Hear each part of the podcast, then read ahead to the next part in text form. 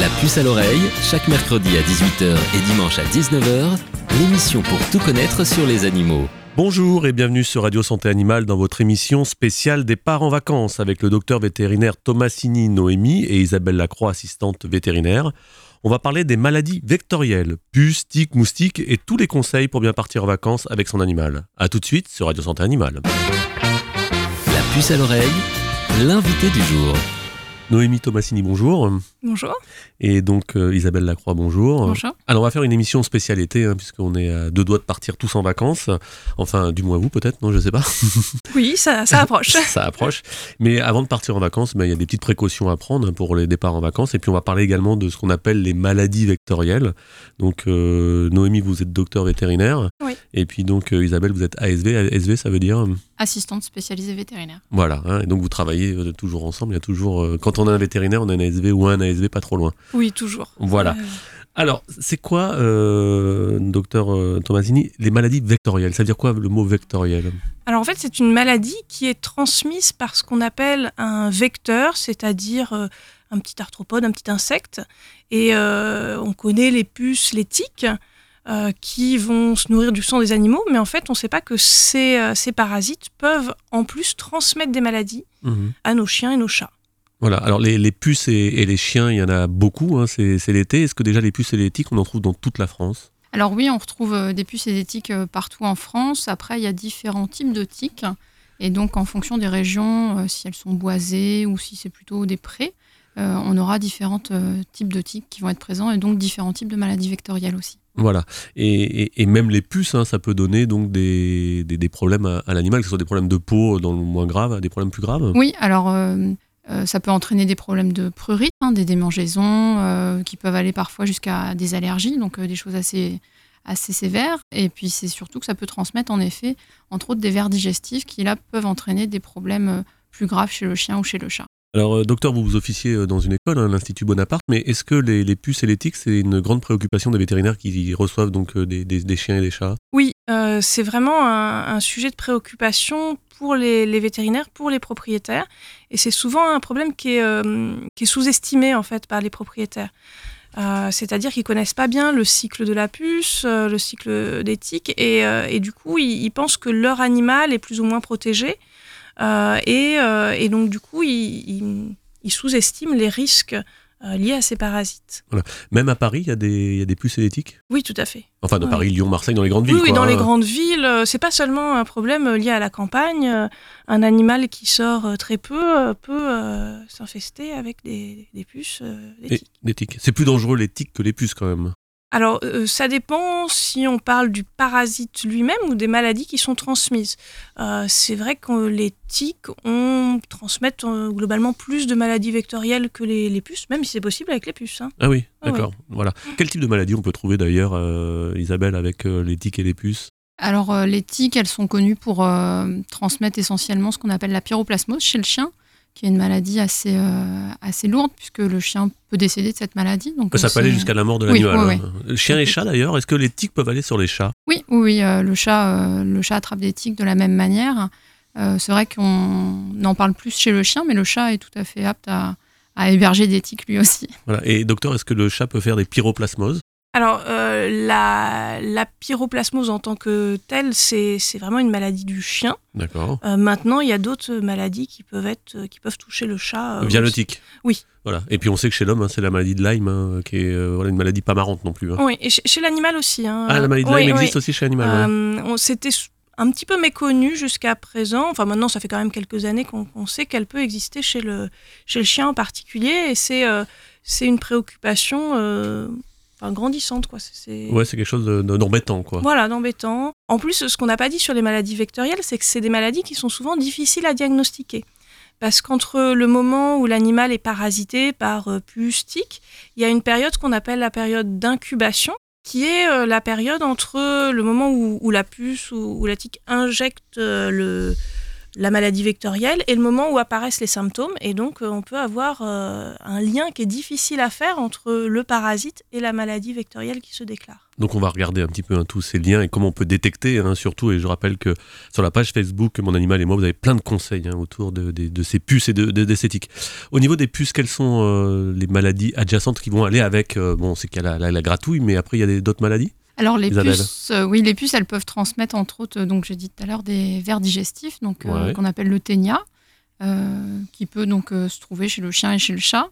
Elle peut aussi transmettre d'autres pathologies auxquelles l'homme peut être sensible aussi, une maladie qu'on appelle la bartonellose, ou maladie des griffes du chat, où donc la puce transmet la bactérie au chat, et ensuite le chat devient réservoir de cette pathologie et va lui-même le transmettre à l'homme. Et donc, ça peut entraîner des symptômes assez graves chez l'homme, puisque ça peut, suite à une morsure ou une griffure, par exemple, ça peut entraîner une augmentation de la taille des ganglions et faire une infection assez sévère. Ah oui, uniquement avec les petites puces qui étaient au départ le petit chat ou le petit chien, quoi. C'est ça. On va pas faire peur à tout le monde, on va bientôt partir en vacances. Donc quelles sont un petit peu, donc ça c'est rare quand même, là-bas, c'est pas non plus... non, c'est pas les plus fréquentes. C'est pas les plus fréquentes, mais il faut savoir que ça peut exister. Oui. Et donc quels sont les conseils à donner à tous les possesseurs de chiens et de chats pour se prémunir justement des puces et des tiques ?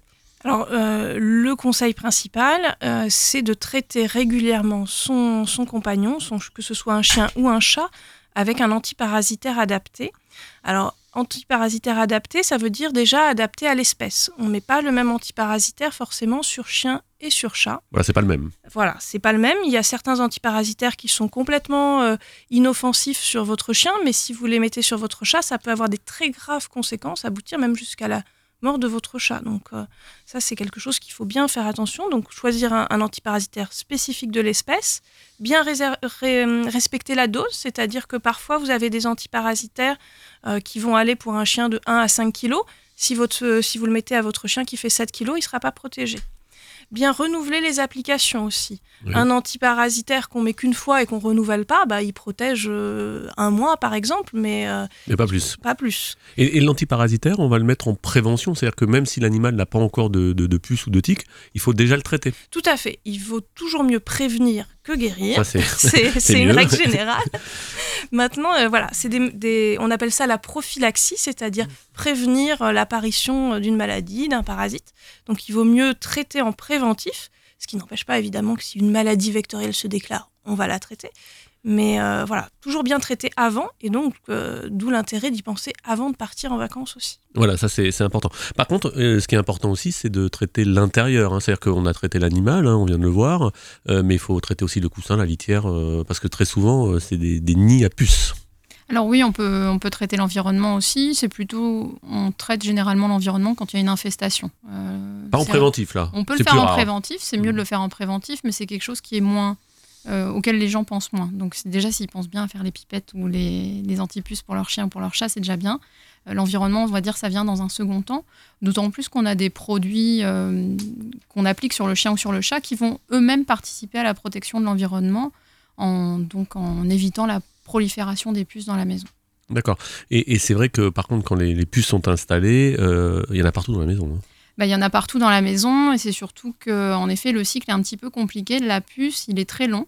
Il y a des formes qui sont, qu'on appelle plutôt résistantes aux produits. Donc, quand elles sont sous une forme de cocon, elles sont très résistantes, et même les produits les plus efficaces du marché ont du mal à fonctionner dessus. Donc, c'est toujours plusieurs mois de traitement qu'il faut envisager. Et même pour les chats, un animal qui ne sort pas, par exemple, très souvent, il peut avoir des puces. Tout à fait, on peut tout à fait rapporter le parasite chez nous, alors que l'animal n'a pas de contact avec l'extérieur. C'est vraiment quelque chose qu'on ignore parfois, et donc c'est pour ça que c'est important de les traiter. Autre conseil aussi, quand on traite un animal contre les parasites, qu'on utilise un antiparasitaire, il faut aussi savoir bien l'appliquer. Certains antiparasitaires vont se diffuser dans ce qu'on appelle le sébum de la peau, c'est-à-dire la couche lipidique un petit peu grasse qui recouvre la peau, les poils. Et si on n'applique pas bien ce produit sur la peau, mais qu'on l'applique sur les poils, il va être beaucoup moins actif. D'accord. Eh bien, ce que je vous propose, c'est de marquer notre première pause dans La Puce à l'Oreille sur Radio Santé Animale. Dans cette émission spéciale été, on parle des maladies vectorielles, mais on parlera aussi de comment partir avec son animal, est-ce qu'il y a des précautions à prendre. Et on se retrouve dans un instant pour la seconde partie. Radio Santé Animale, la puce à l'oreille. Et la seconde partie de notre émission spéciale été avant de partir en vacances. Et je vous rappelle que tout l'été, on va partir à la découverte des parcs animaliers français et qu'il y aura un grand jeu pour gagner des places sur Radio Santé Animale, sur la page Mon Animal et moi, sur Facebook. Isabelle Lacroix, elle est assistante vétérinaire, et Noémie Tommasini, elle est donc vétérinaire, et on fait cette émission ensemble. On vient de voir un petit peu les précautions à prendre. Quels sont les symptômes, docteur, d'une pyroplasmose, par exemple, chez un chien? À partir de quand il faut commencer à s'inquiéter? Alors, ça se traduit déjà par une répercussion sur l'état général, c'est-à-dire que votre chien, il va pas sembler aussi vif que d'habitude, il est abattu, il veut pas trop sortir, généralement il a de la fièvre aussi, donc attention aussi pour savoir si un animal a de la fièvre. On pense souvent que toucher la truffe, ça nous donne une indication de sa température interne. C'est pas le cas. C'est pas vrai, c'est une légende, non, ça. C'est une légende. Bon, eh ben voilà, c'est fait. Donc, faut pas. Voilà, il mange moins, il est abattu. Donc ça, c'est vraiment des signes qui doivent nous alerter alors qu'on a retiré une tique précédemment. Voire même si on n'en a pas vu, parce que la tique peut tomber, on s'en aperçoit pas, tout notamment chez les chiens qui ont beaucoup de poils. Oui. Et l'animal commence à présenter des symptômes. C'est souvent comme ça d'ailleurs. Voilà, c'est souvent comme ça. Et en fait, il ne faut pas hésiter à appeler la clinique vétérinaire. Au téléphone, vous aurez l'assistante vétérinaire qui vous posera des questions, savoir si c'est une urgence ou pas. Dans le doute, il vaut mieux toujours consulter. Ça permet de faire un diagnostic plus précis, éventuellement de faire un prélèvement pour dépister cette maladie. Ce qu'il faut savoir sur la pyroplasmose aussi, c'est qu'on a aussi de plus en plus des formes qu'on appelle atypiques. C'est-à-dire, oui, on a l'image de la pyroplasmose avec un chien abattu qui mange moins, qui a de la fièvre, qui a des urines très foncées, presque marron. Et en fait, il y a de nombreux symptômes qui peuvent être liés à la pyroplasmose et qui ne sont pas... Des pyroplasmoses. Qui sont de la pyroplasmose et qui ne sont pas de la pyroplasmose classique, on va dire. Voilà, c'est ça. Le conseil de prudence, de toute façon, c'est d'aller voir le vétérinaire. Oui, hein, ça, c'est important. Ouais. Au niveau des puces, il faut, en même temps qu'on traite pour les puces, il faut vermifuger aussi. C'est ça. Hein, ça va un peu de soi, parce qu'on l'a vu tout à l'heure avec Isabelle, il y a des vers. Exactement. Donc, comme Isabelle le disait, les puces transmettent des vers, des parasites digestifs, dont les manifestations vont être des troubles digestifs, justement, des diarrhées, un abengrissement si on laisse traîner sans soigner l'animal. Oui. Et parfois, alors c'est pas systématiquement le cas et c'est pas forcément facile à voir, mais on peut retrouver des petits signes que l'animal a ce ténia, ce parasite digestif, par des petits grains de riz. Alors c'est pas des grains de riz, hein, ça s'appelle des proglottis qui se trouvent dans les selles. Oui. Et donc ça peut être un indicateur. Maintenant, ce n'est pas parce qu'on n'en voit pas qu'il n'y en a pas. Voilà, c'est important de le dire. Traiter. Et un chat qui se frotte le derrière, parce que ça arrive aussi, ça veut dire qu'il y a forcément eu des vers ou pas forcément? C'est quand même très fréquemment lié à ça. Maintenant, on peut avoir d'autres problèmes digestifs où il y a des petites glandes qui se trouvent de chaque côté de l'anus qui peuvent entraîner ce type de symptômes aussi. Voilà, qui n'est pas forcément grave là. Non. Voilà, mais allez voir le vétérinaire, c'est le conseil de prudence en tout cas. Alors, au niveau de ces puces, Isabelle, et de ces tiques, est-ce qu'il y a d'autres maladies vectorielles ? Alors oui, il y a des maladies qui sont transmises aussi par les moustiques, dont une qu'on connaît généralement assez bien quand on possède un chien, qui est la leishmaniose. Donc c'est une maladie qu'on retrouve essentiellement dans le sud-est de la France. Voilà, c'est plus la région de Montpellier, tout ça. Il y en a beaucoup plus par là que dans le nord. Alors oui, c'est plutôt une maladie qu'on retrouve en effet en bassin méditerranéen. Maintenant, on a pas mal de gens qui partent en vacances justement dans le sud de la France.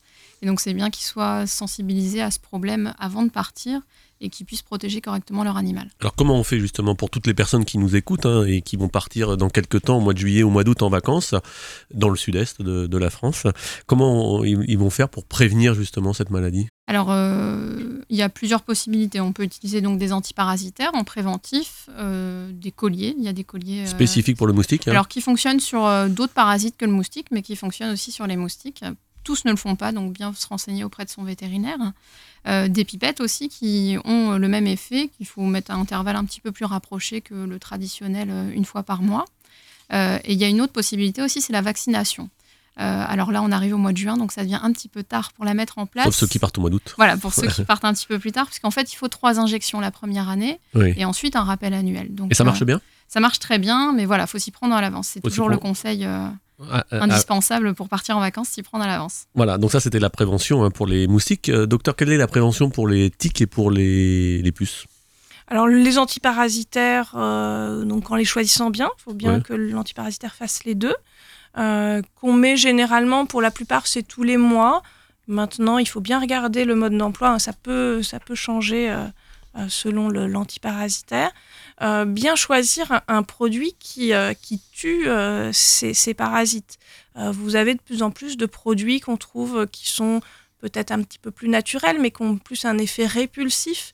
Et qui dit effet répulsif dit effet moins efficace. Hein. D'accord. Donc, il faut vraiment utiliser un produit qui soit radical, qui sera inoffensif pour votre animal, mais qui le protégera vraiment. Bien renouveler les applications.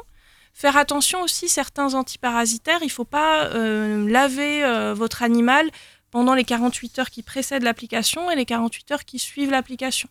D'accord. Si on trouve un tic sur un chat ou sur un chien, comment on fait pour l'enlever ? Est-ce qu'on va voir le vétérinaire ? Est-ce qu'on peut l'enlever tout seul ? Est-ce qu'on met de l'éther ? Enfin, il y a plein d'idées reçues par rapport à ça. Alors, ce qui est très important, c'est en effet, à chaque retour de promenade, de bien caresser son animal pour vérifier qu'on ne trouve pas de tic. Si on trouve une tique, à ce moment-là, il faut la retirer le plus vite possible. Plus on attend, plus il y a de risques que cette tique transmette une maladie vectorielle. Pour la retirer, pas d'éther, pas d'alcool, pas ce genre de produit. Il faut utiliser un petit outil tout simple qui a la forme d'un petit pied de biche, en fait. Un tire-tique, voilà.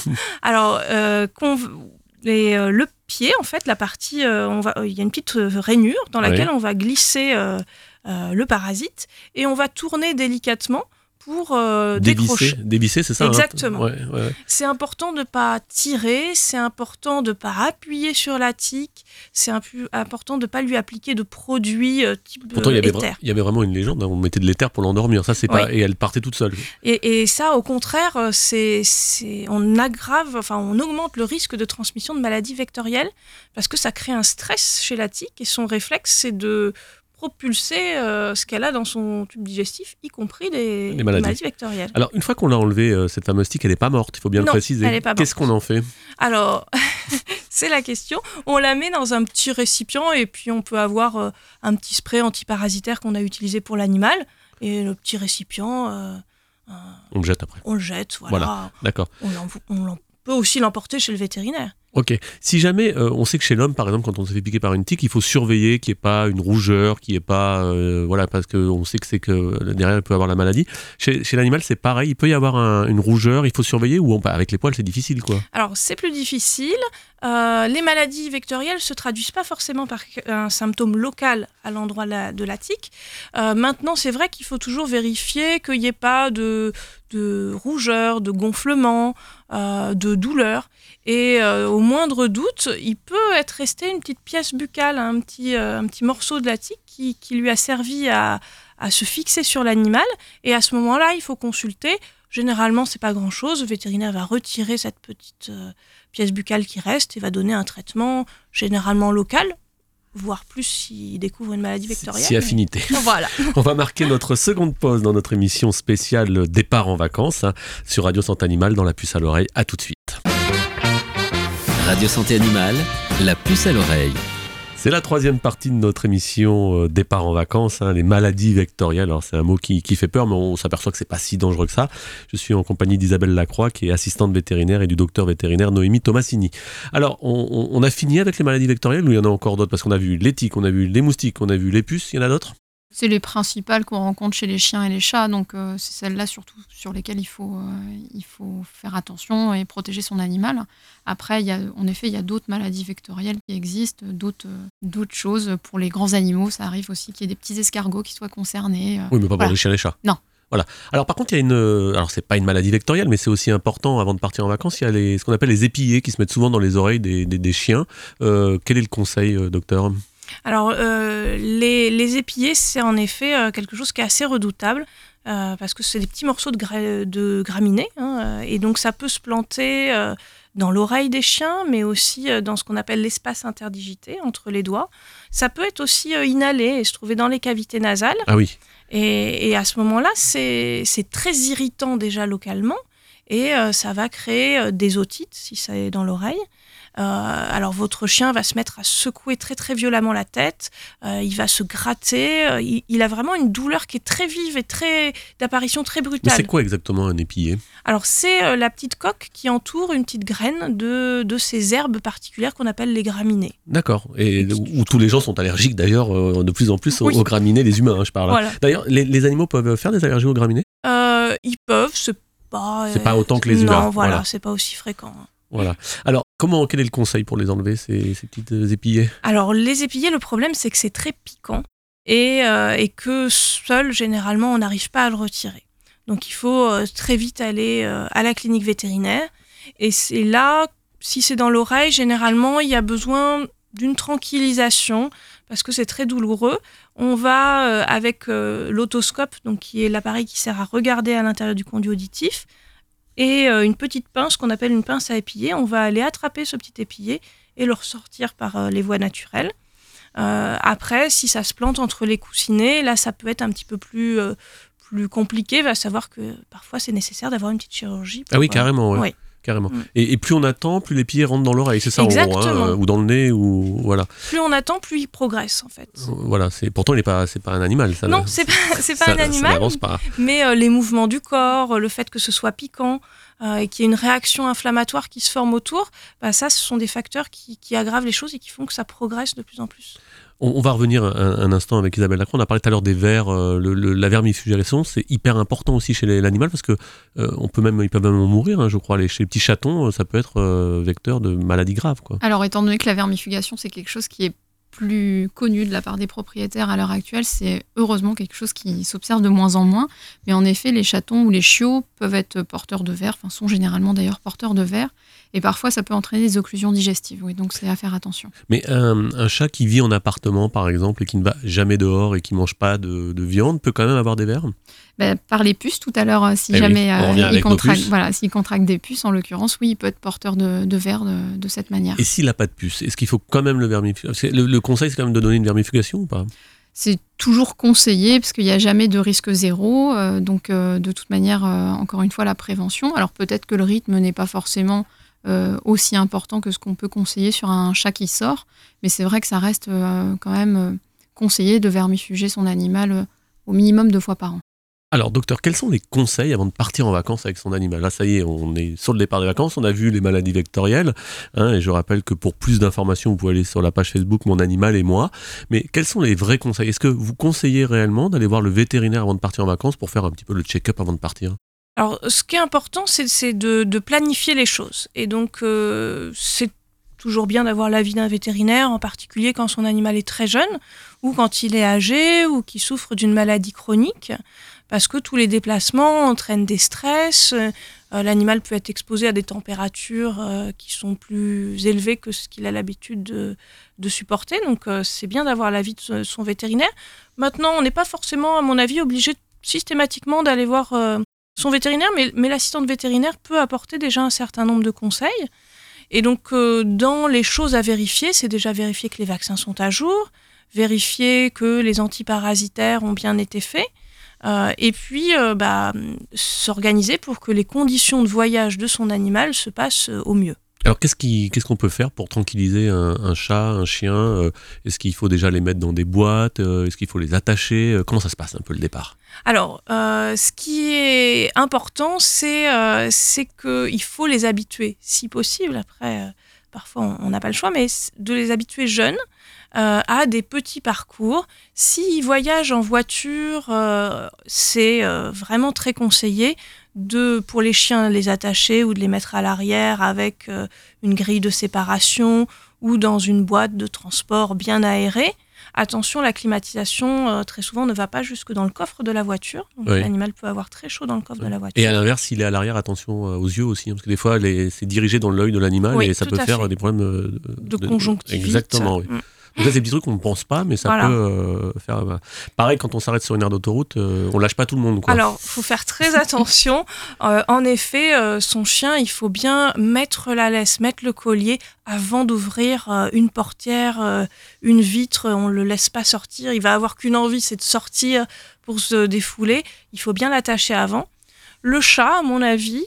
Il vaut mieux le laisser dans sa cage de transport. Le chat n'a pas besoin de se dégourdir les pattes. C'est un animal qui est très territorial. Ça le stresse déjà de voyager.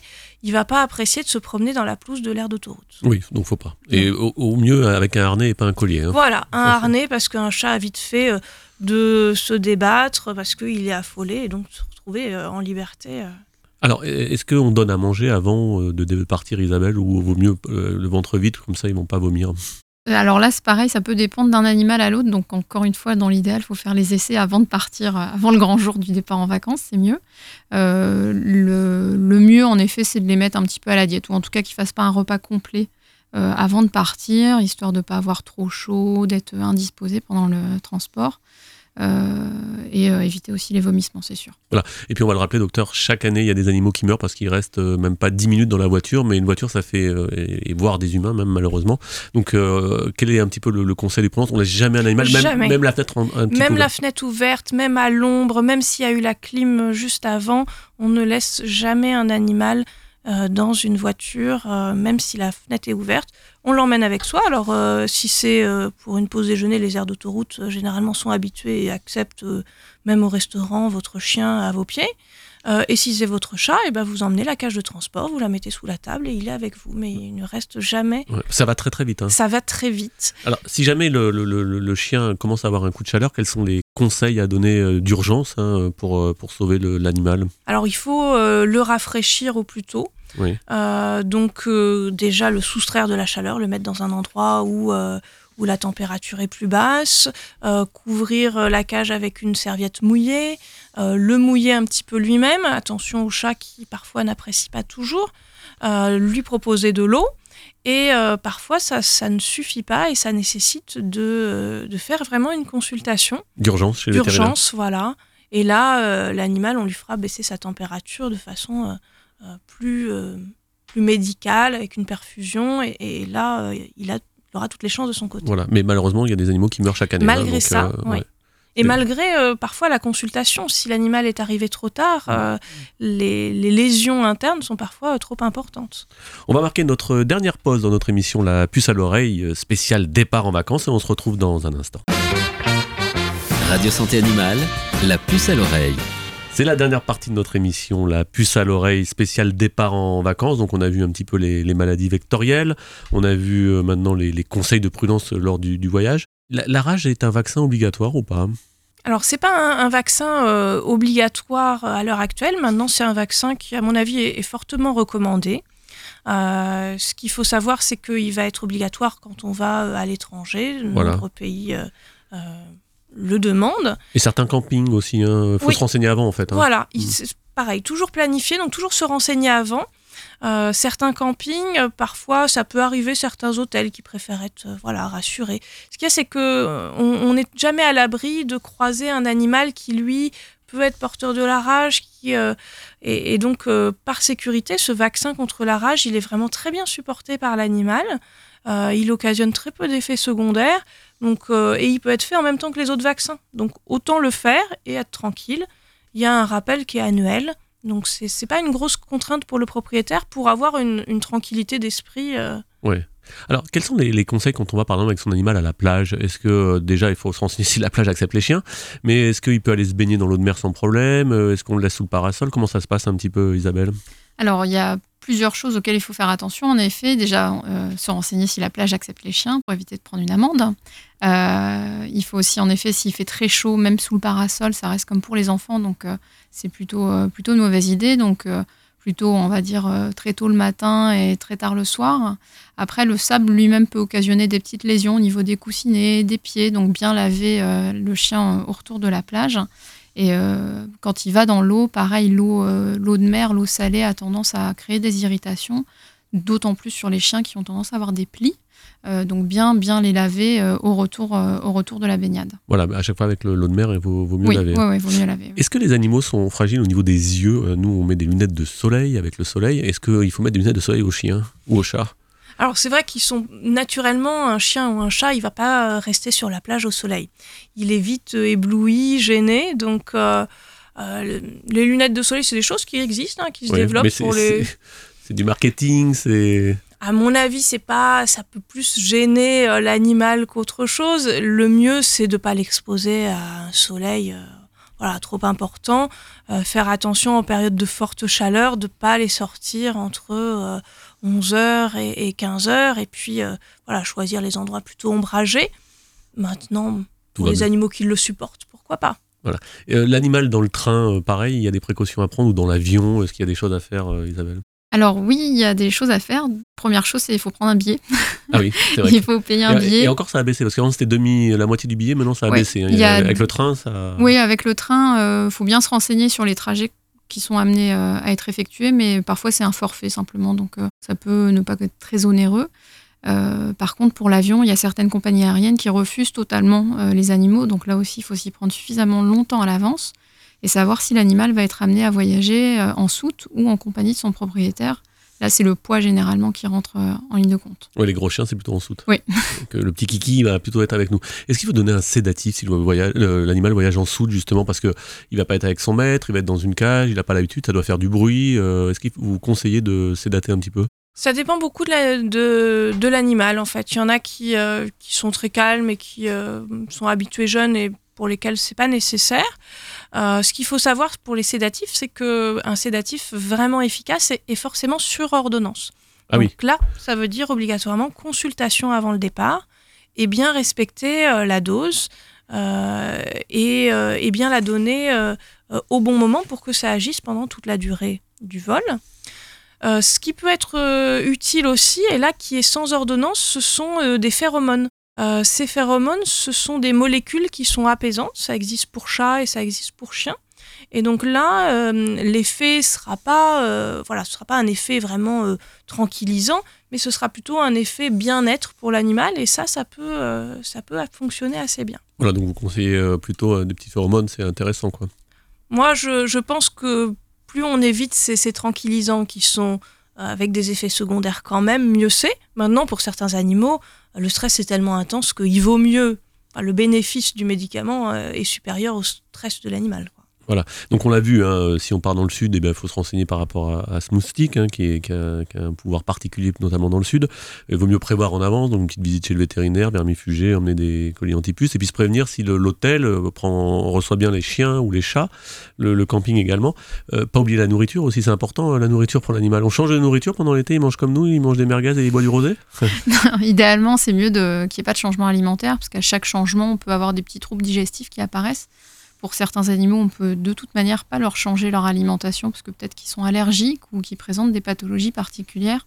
Donc, vaut mieux prévoir et partir avec le sac de nourriture si c'est possible parce qu'on est en voiture. Si on prend les transports, dans ce cas, il faut peut-être essayer de voir avant de partir, là aussi, à se renseigner si peut-être la clinique vétérinaire du lieu où on va être en résidence sera à même de fournir l'alimentation habituelle de l'animal. Voir les médicaments s'il a une prescription particulière. Tout à fait, oui. Donc, voilà. Si on ne peut pas partir avec son animal, bien sûr, on n'abandonne pas son animal. Quels sont les conseils à ce moment-là, lorsqu'on ne peut pas partir parce qu'on va dans un pays étranger comment on s'y prend, docteur ? Alors, plusieurs solutions existent. Vous pouvez confier votre animal à une pension canine ou une pension féline. Maintenant, on entend beaucoup parler des hôtels pour chats. Oui, c'est à la grande mode, mais c'est un système de garde possible où là, votre animal va être pris en charge par quelqu'un dont c'est le métier. Il ne faut pas hésiter à se renseigner avant, parce que déjà, il peut ne plus y avoir de place. Et puis, c'est toujours bien de faire une petite visite, voir comment va être logé votre animal, qui va s'en occuper. C'est bien de partir et de le confier, mais c'est bien aussi d'être en confiance et de partir l'esprit tranquille. Après, vous avez aussi pour les petits déplacements la possibilité, en particulier pour les chats qui sont très attachés à leur territoire, d'avoir quelqu'un qui vienne le nourrir une ou deux fois par jour. Et il faut là aussi choisir peut-être une option où la personne reste un petit peu plus que juste 5 minutes pour donner les croquettes. Vous conseillez le chat quand même de le laisser à la maison, c'est plus un animal territorial, quoi. Il va plus rester, il sera mieux, quoi. Voilà, les chats sont plus attachés à leur territoire, à leur environnement. Maintenant, moi qui suis moi-même propriétaire de chats, mes chats sont toujours partis avec moi. Et ça se passe bien. Voilà, ça se passe bien. Il faut les habituer petits et surtout, il faut qu'ils s'habituent au lieu où ils vont. Donc, c'est-à-dire que si c'est une maison avec un jardin, ben, on les laisse enfermer 2-3 jours, comme ça ils savent que c'est ici leur nouvelle maison temporaire, et ils savent qu'ici ils peuvent se réfugier. Et voilà, après, c'est vrai que peut-être pour un week-end, si vous avez beaucoup de routes, ça vaut peut-être pas le coup parce qu'il va rester enfermé, il va pas profiter en fait. Puis je pense qu'il y a des caractères, il y a des chats qui aiment voyager et d'autres, même si vous les habituez petits, n'aiment pas voyager du tout. Tout à fait. Hein, c'est important, il faut les respecter aussi. Voilà, hein. On prend un animal et après ben, on compose avec son caractère, et il y a des chats qui supporteront pas du tout d'être transportés.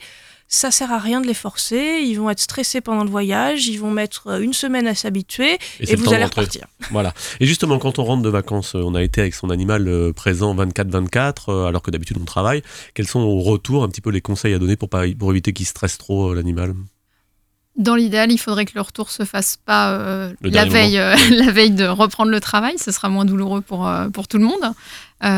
Mais c'est vrai que, étant donné qu'il a été habitué pendant une semaine, 15 jours, voire plus, à être 24-24 avec son propriétaire, c'est bien de pouvoir faire une espèce de sevrage pendant 2-3 jours peut-être, où il va reprendre le rythme lui aussi avant le travail. Pour éviter qu'il déprime. C'est ça. Il peut déprimer l'animal ? Oui, ouais. C'est vrai que les changements, le changement de rythme, le fait d'avoir été avec son propriétaire qui s'est beaucoup occupé de lui, qui l'a emmené en promenade, voilà, ça peut créer un stress et une petite période de dépression. Ça peut arriver. On peut leur laisser la radio aussi. Hein. Tout à fait. Quand on rentre de vacances, on leur laisse la radio, sur Radio Santé Animale notamment, et comme ça ils ne vont pas déprimer. Pour tous les conseils sur les maladies vectorielles, je vous rappelle la page Facebook Mon Animal et moi, vous aurez tout un tas de conseils. Nous, on va se retrouver la semaine prochaine pour le début des parcs animaliers. Je vous rappelle que vous aurez plein d'invitations à gagner durant tout l'été. Merci d'être venu. Merci à vous. Voilà, et nous on se retrouve la semaine prochaine avec le début des émissions spéciales été. À bientôt sur Radio Santé Animale. Retrouvez La Puce à l'Oreille chaque mercredi à 18h et dimanche à 19h, mais aussi en podcast sur radio-santé-animal.fr et sur les applications smartphone téléchargeables gratuitement.